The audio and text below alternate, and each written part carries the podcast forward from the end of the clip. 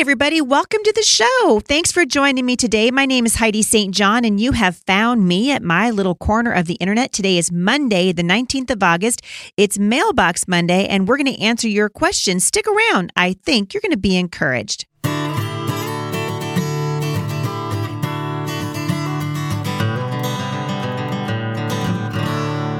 All right, so before we get started today, wanted to let you guys know I am doing a live webinar today at 11 a.m. Now, I realize some of you are going to be hearing this after the fact, but I'm going to leave the link for it in the show notes today, and I think you can still get access to it. So check it out at the show notes, HeidiSt.John.com forward slash podcast. If you're listening to this before 11 a.m. Pacific, uh, I'll link to it obviously in the show notes today, but come and join me. I'm going to be doing homeschooling for rookies. So if you know anyone who needs encouragement, and can use some direction in their homeschooling, a little bit of nuts and bolts. We're going to talk about really the heartbeat behind homeschooling and why our family chose it and why I think it's good for you. So check it out today at 11 a.m. Pacific time. All right, today is Mailbox Monday. Woot, woot. I love hearing from you guys. Thank you so much for writing in. And thank you, thank you, thank you for leaving reviews for the podcast over at iTunes. I got another favor to ask of you today. If you have never left a review for Becoming Mom Strong, which is the book I put out in 2017. Boy, I would love it if you would do that either at, at Amazon or at Barnes and Noble or Books a Million, wherever books are sold. Uh, I'd love it if you could leave reviews for those books. It really helps us to get them in the hands of other people, and we'd love to see those reviews grow. So, anytime you guys can take about two or three minutes out of your day and just leave those review reviews whether it's for the podcast or for the books I've written or whatever it really does encourage us and it helps us to get the books into the hands of people who need them. All right today is mailbox monday and I want to thank you guys for sending questions in to me. This is one of my favorite things to do here at the podcast is sort of go through your questions and hopefully give you answers from a biblical worldview. But more importantly than anything else that we do at the podcast it really is to point you to Jesus. And so we're going to do that today. We're going to talk about a couple of difficult things. And uh, as we do it, I think it's appropriate to come before the Lord in prayer. Father, I thank you that your word has the answers to the questions that this generation is asking. Lord, thank you that there's nothing that's happening outside of in the culture right now that's outside, Lord, of your ability to intervene and ability to heal. Lord, I thank you that your word says that if we need wisdom, we can ask it from you. And so, Lord, we need wisdom right now. We're going to be talking about some things that are difficult. We're going to be grappling with some of life's more difficult questions. And so, Lord, would you just illuminate your word for us? Would you give me the strength, Lord, and the wisdom to encourage those who are listening today and encourage me too by the power of your Spirit? Lord, I love you and I thank you for intervening in our lives on a daily basis. In Jesus' name, amen. Speaking of intervening, uh, I know that a lot of you guys follow me online, and I wanted to say thank you for praying for me. A couple of weeks ago, I threw my back out. And when I say threw it out, all I really did was bend down and pick up a pencil and just twink out it went. You guys, I could not walk. I'm talking crawling, like from my bed to the bathroom for like two or three days straight. I wasn't even sure I could podcast. And uh, by the end of last week, I was able to get back into the studio again. So thank you. Thank you for praying for me, for everybody who sent me all your good ideas. Uh, I am doing a lot better. I really would appreciate your prayers. We're going to be in Kansas City, as you guys know, for my women's event coming up really soon. And uh, we really would love your prayers just for that. That's actually at the end of this week. This is a great week at the podcast. I'll be doing uh, Mailbox Monday, obviously, today. And then on the 21st, we're going to be diving into the week three study for Mom Strong International. And then on Friday, Priscilla Shirer is coming on the podcast with me, and you guys are not going to want to miss that. And then the 24th, I'll be speaking at Abundant Life in Kansas City. So, really big week for me. Also, the repipe of my house is happening. Boy, you guys, I don't normally ask for prayer for myself, but I would really really appreciate it this week. We've had a lot of water issues at our home, and so our entire house is having to be repiped. So uh, I I don't know. It's frustrating for me. I don't really love the idea of people coming in and just cutting holes in all of my walls and taking all the pipes out and replacing them. And yet that is where I am. So if you guys could pray for us, I'd really appreciate that. We leave for Kansas City on Thursday, the 22nd in the morning. And then we'll be there all day Friday setting up and just boom, cannot wait to come out of the gate on the 24th at Abundant Life. So check it out at HeidiSt.John.com forward slash event. And we would really appreciate your prayers for us in the meantime. All right, I'm going to jump right into your questions today because it is Mailbox Monday. Uh, this one comes in from a mom who did not give me her name. And she says, Heidi, we have five children ranging in age from 5 to 17. The youngest is autistic. I was able to homeschool our three girls for one and a half years, and then two of them wanted to go back to regular school. Now, one of my girls wants to come back to homeschool, and my husband says, No way. Is there help for me when I want to homeschool her again and my husband is not on board? Thank you for your support and all you do for families. All right, so a couple things right off the top of my head. First of all, if when people come to me and they say, My husband's not on the same page or, or a husband will say to me, My wife is just no way does she want to do this. Uh, you guys, we should care more about our marriages. Okay. So I don't, I would never say to somebody, Oh, yeah, totally, your husband's not on board. Yeah, make him really angry and just do this, even though you know he's it's going to bum him out. I will always turn your attention back to the Word of God. The Bible teaches us that if we lack wisdom, we can ask for it. The Bible teaches us to take our questions to the Lord in prayer. We want to pray for your husband. Pray for him that uh, that the Lord will open his eyes, and then love him like crazy. All right, but definitely this is not something for you to be fighting about with him. Um, I think it's worth talking to your to your husband about the way that your kids seem to be manipulating you. I think that might be a bigger issue. I've told this story a whole bunch of times, and I only have uh, about 30 seconds to do it justice. But a long time ago, when our oldest daughter was getting ready to go to high school, I had told her when she was in seventh grade that if she wanted to go to public school when she got into high school, I would let her make that choice. Well, that was a bad thing for me to do because A, she wasn't equipped emotionally or spiritually, and she hadn't been given the authority to make that kind of a decision. But I was being a chicken and I didn't want to bum her out. And I didn't want to tell her what I knew that God wanted us to do, which was to homeschool her. And I thought, well, you know, if I give it a couple years, she'll change her mind. Well, she didn't. And then when the time came and she was like, but mom, you said I could go to school, I had to go back to her. And so did my husband. We went to her and we said, we are so sorry. We gave this decision to you because we were too uh, cowardly to to to tell you no that the answer was no, and uh, we know that God doesn't want us to put you in school. And so this was the beginning of a new conversation with our daughter, where we asked her questions like, "Why don't you want to homeschool? How can we make it better?" And it was the beginning, really, of a turning point in our relationship with her that turned out to be very, very good. So that part, I think, is very important for you to uh, to talk to your husband about what it is that you want for your kids, and if you are going to homeschool them, homeschool them. And this decision does not; these are not decisions for your kids to make. Can they have input? Absolutely, but you are the parent, and we live in a very child-centered society here in Western culture. And I just want to encourage encourage you to get back in the driver's seat and drive the parent car because you are the mom, all right? I'm not going to encourage you to argue and fight with your husband, and I'm certainly not going to encourage you to uh, to go behind his back or just defy his wishes and homeschool them no matter what, because that's going to cause strife in your home and strife in your marriage. And my goodness, that's not worth it. So uh, take it to the Lord in prayer. Talk to your husband about the direction of your family. Talk to your kids about what their responsibility is and what your responsibility is. And then I would say pray together as a family. Next question comes from a mom who says Dear Heidi, I would like to know about having kids in church. Our church does not encourage kids to be in the service. As soon as we get to the service, our kids are taken down to kids' church, and that is where they stay for the next two hours. We have been longing for something different and feel discouraged and separated from our kids at every front, please give me your advice. All right. So, uh, sweet mama, here's the thing. This is also a phenomenon of the Western church where we have decided that kids are not capable of sitting in church with their parents. And I disagree. I think nurseries are great. I think, you know, having children's church for little kids, you know, one, two, three, four, maybe five. But certainly when your kids are six years old, they can sit in church with you.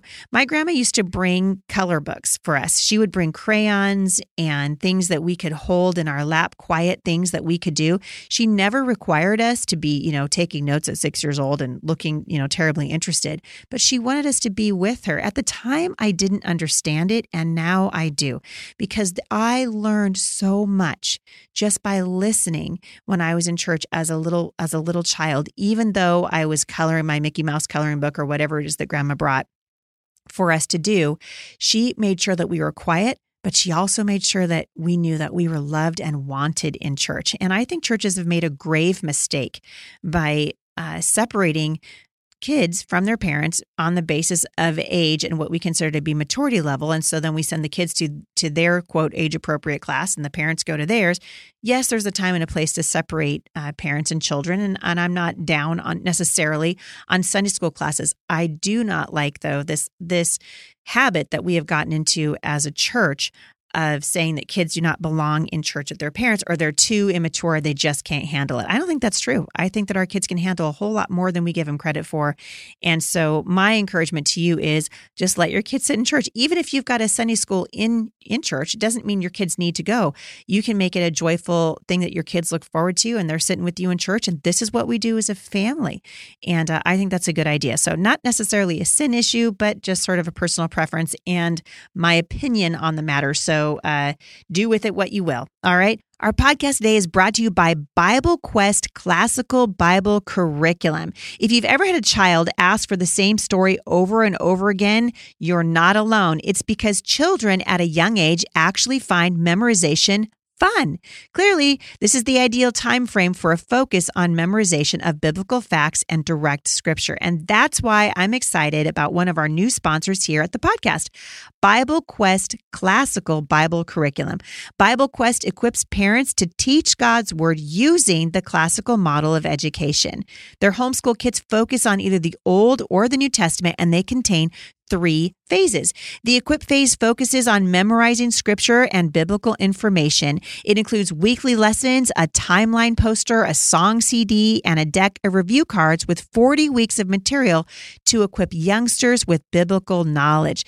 This information makes up the basic building blocks for the next phase, which is the empower phase. The Empower Phase activities help build biblical understanding and aptitude in studying God's Word. With questions around discussion and practical use of biblical information, you will help your student learn to leverage the natural focus of older students to produce understanding. The Expedition Phase projects help parents and caring mentors lead students to develop godly wisdom. This is the ideal time to help late, middle, and high school students work through the application and presentation of God's Word to to others.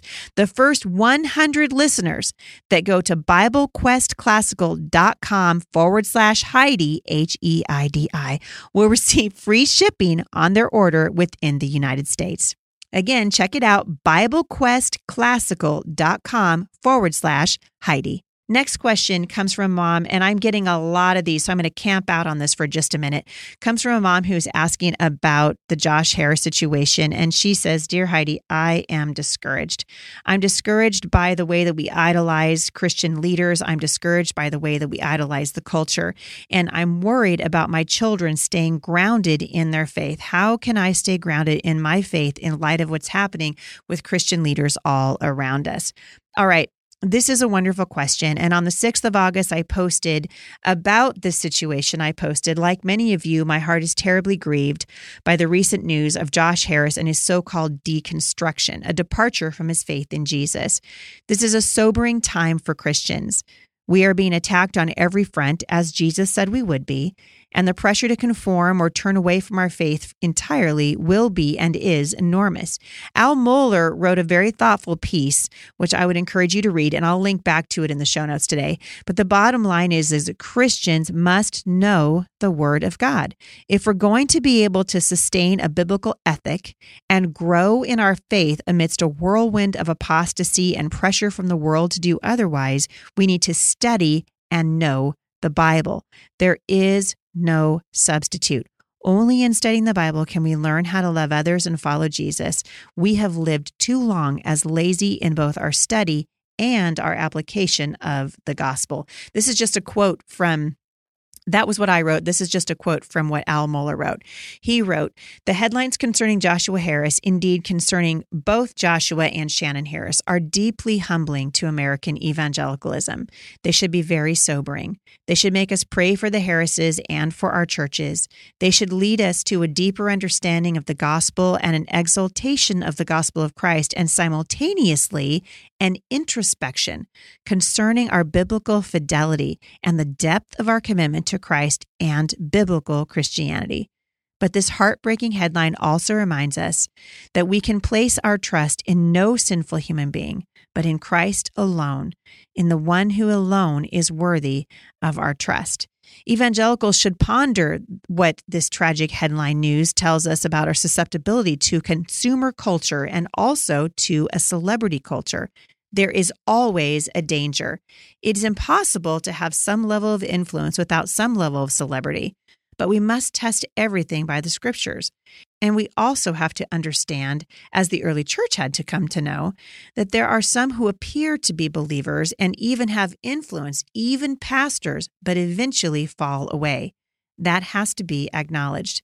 There's something of extreme importance in this case, and I say this as a president of a theological seminary and a Christian college, but this is just and uh, emphatically important. There has to be a theological depth.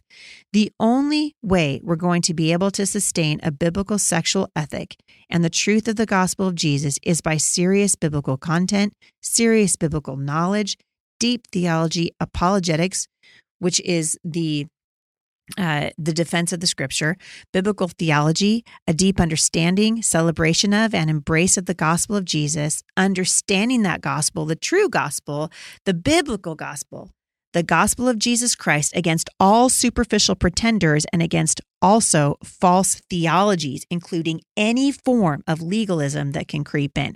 I spoke about the legalism in the homeschool movement years ago when I saw very damaging teaching coming out of the homeschool movement that wasn't based in the Bible, it was based in human wisdom and human reasoning. And that ended up being very damaging.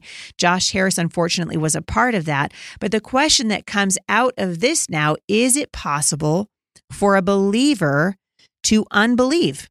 Is it possible? Is it possible to walk away? And that's what this mom is asking. And so the question of whether or not a believer can walk away from the Lord, it always comes up in a in an attempt to uh, to explain these kinds of situations which involve people that we know. Uh, over at Got Questions, if you guys never, I mean, this is one of my, one of my favorite places uh, to come for biblical answers. But he addresses the, it this way, not the Josh Harris thing, but he's talking about other people who are prominent skeptics, but they started out as professing believers. So check this out. Dan Barker, atheist and president of the Freedom from Religion Foundation. You guys are familiar with that, right? They are a pain in the side of churches everywhere. He started out as a minister and a Christian musician. Did you guys know that? Charles Templeton, who has died now, was an evangelist who toured uh, one time with Billy Graham but then later became an outspoken agnostic. Bart Ehrman is a New York Times bestselling author and a well known skeptic who continually cast, casts doubt upon the reliability of the New Testament. Ehrman describes himself as a former born again fundamentalist. He studied at Moody Bible Institute and graduated from Wheaton. So, aside from these high profile cases, are thousands, perhaps millions of people who have made professions of faith, often as children, but in later years maintain no faith in Jesus. And whether they call themselves agnostic or atheist or simply uninterested, they have left the faith. So then the question remains what do we make of these people? Were they born again believers at one point and now they're not born again? Well, if we want the answer, we need to look to the Bible, all right? We need to go to God's word. We can't know the human heart.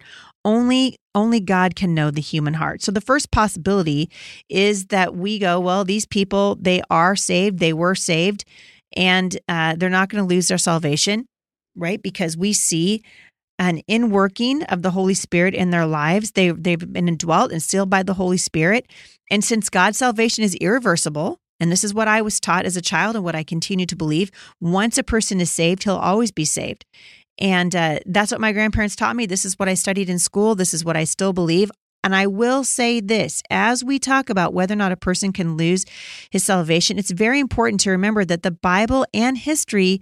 Uh, they're filled with examples of people who who came to know Christ and then later on they they fell away. Have you guys ever read the parable the sower and the seed? This is one that you know uh, we used to listen to the Donut Man. I know I'm dating myself right now, but some of you guys have listened to the Donut Man. Do you remember the parable of the sower? It talks about the dude who scattered the seed, and the seed fell on four different types of soil. Right there was the hard ground by the wayside, and that prevented the seed from sprouting at all. And so the seed became nothing more than bird food. The stony ground provided just enough soil for the seed to germinate and begin to grow, but because there was no deepness of the earth, the plants wouldn't take root and then they withered under the sun.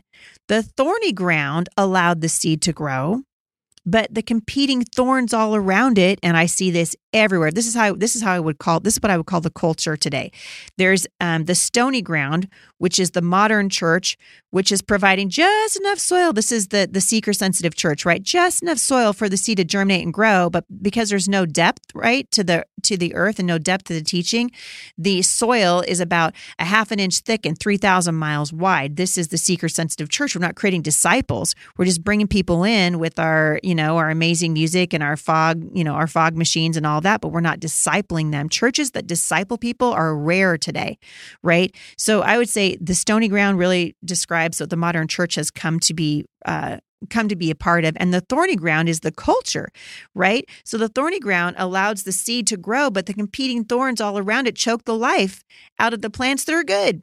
And so the good ground is the one that receives the seed and produces fruit. So, Jesus' explanation of the parable of the sower is talking about four responses that we can have to the gospel. So, the seed is the word of the kingdom, right? And the hard ground represents somebody who's hardened by sin. He hears it, but he doesn't understand the word, and Satan plucks the message away, and the guy's heart is kept from understanding. It prevents him from believing in the word, prevents him from coming to the Lord. The stony ground shows us a man who professes to love the word of God, but in his heart, he has not changed. And when trouble arises, this faith that he said that he had, uh, it, it just it vanishes. It goes away right? And the thorny ground is depicting the one who seems to receive the word but whose heart is full of riches and pleasures. This is the person who just loves the spotlight. He loves the followers he's got on instagram. He's ta- he's you know we're we're instagramming our bible study times. We're talking about how we're growing in the lord but ultimately, the things of the world take our attention away from the Lord, and we end up not having it's not having uh, ever grown in the Word at all. All right. The good soil portrays the person who hears and understands and receives the Word, and then allows God to accomplish the result of, our, of salvation, uh, the word to accomplish its result in our life, right? So the the man that's represented by the good ground is the only one of those four who is truly saved because salvation's proof is in the fruit. All right. And this is where, so in Matthew chapter 3, verses 7 to 8, but when he saw many of the Pharisees and Sadducees coming over to his baptism, he said to them, You brood of vipers, who warned you to flee from the wrath to come? Bear fruit in keeping with repentance. And in Matthew 7, verses 15 to 20, it says, Beware of false prophets who come to join you in sheep's clothing, but inwardly are ravenous wolves. You will recognize them by their fruits. Are grapes gathered from thorn bushes or figs from thistles? So every healthy tree bears good fruit. All right. So, this is so we need to be looking right? We're looking for fruit in the lives of our kids. We're looking we should be looking for fruit in the lives of our pastors and the lives of the people that we follow. Fruit does not equal money. Fruit does not equal followers on instagram. Fruit does not equal facebook followers or if you've made the new york times best-selling list. You guys i gotta say there are a lot of christians out on uh, making the new york times bestseller list who i am concerned for the condition of their heart I truly, and I'm not trying to be a jerk. I'm serious. So a true believer, I mean, it's all right to to fall into disobedience. Well, not all right, but we are going to fall into disobedience. We are going to sin. We're going to struggle with doubt. But if we really believe the Lord and we're really walking with Him, we will never renounce Christ. And a person who has renounced Christ, this is this is this is what I get from the from the scripture. All right, the person who renounces Christ either by his words or his actions, and I have had um, people like this in my life, in my family, who I love deeply. Um, I would not say that a person has lost salvation. I would say that that person never had genuine faith in the first place. And this is the reason why knowing the Bible is so important. This is the reason why church discipline is so important. This is the reason why, as believers, we follow Matthew 18. We watch if you see somebody who claims to know Jesus and they're and they are not controlled by the Spirit and they are living in sin, and we are unwilling to uh, to address it, we're unwilling to bring it up, we're unwilling to call that person out. I'm telling you what, it will it will reap a terrible fruit in the long run. And there's a reason why Satan is after these so-called shepherds, right? And there are good good people, good men and women who are following the Lord Jesus and are genuine in their faith and are drawn into sin.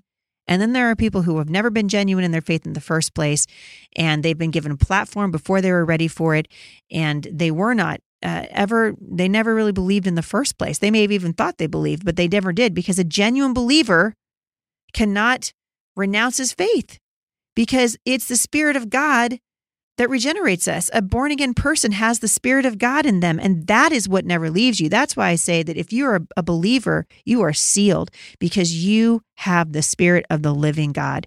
It's not our faith that keeps us safe from uh, what this mom called renouncing or or deconstruction or whatever the popular term is right now. It is the power of the Spirit of the living God in us that enables us to walk in faith in Jesus. And this is why we started Mom Strong International. This is why I keep telling people it's not enough for you guys just to go to church and raise your hands and sing the songs. We have to know the Word of God and we've got to be talking to each other about what it means to walk in right relationship with God. So these are difficult questions, but we need to be talking about them as the as uh, as believers, and we need to be um, we need to be honest about where we are. People can fake it for a long time, but they can't sustain it forever because truth the truth will come out. Truth will come out. Uh, First John chapter three verse nine says, "No one born of God makes a practice of sinning, for God's seed abides in him, the Spirit of God, and he can't keep sinning because he has been born of God. So a genuine believer is kept from falling into continuous sin because he's been born of God. God keeps him safe. That's the, that is the the Holy Spirit inside of you that says, "No, no, no, stop um, I love you. You're you're close to the edge. You're walking away from me. This isn't what I what I uh, what I want for you. And a person who is born again is going to listen to the voice of God. Doesn't mean that we don't sin. All right, we all struggle with sin, but it means that we are uh, we are listening to and indwelt by the power of the Spirit of God. All right. It's the power of God that enables us to walk out our faith in our everyday lives. I hope this has been an encouragement to you. I realize I went over a little bit today. Uh, there's never enough time to get to all your questions here at Mailbox Monday. So thanks for listening, everybody. We sure appreciate it. We love you so much. And I'll see you back here on Wednesday. For more encouragement, visit me online at thebusymom.com.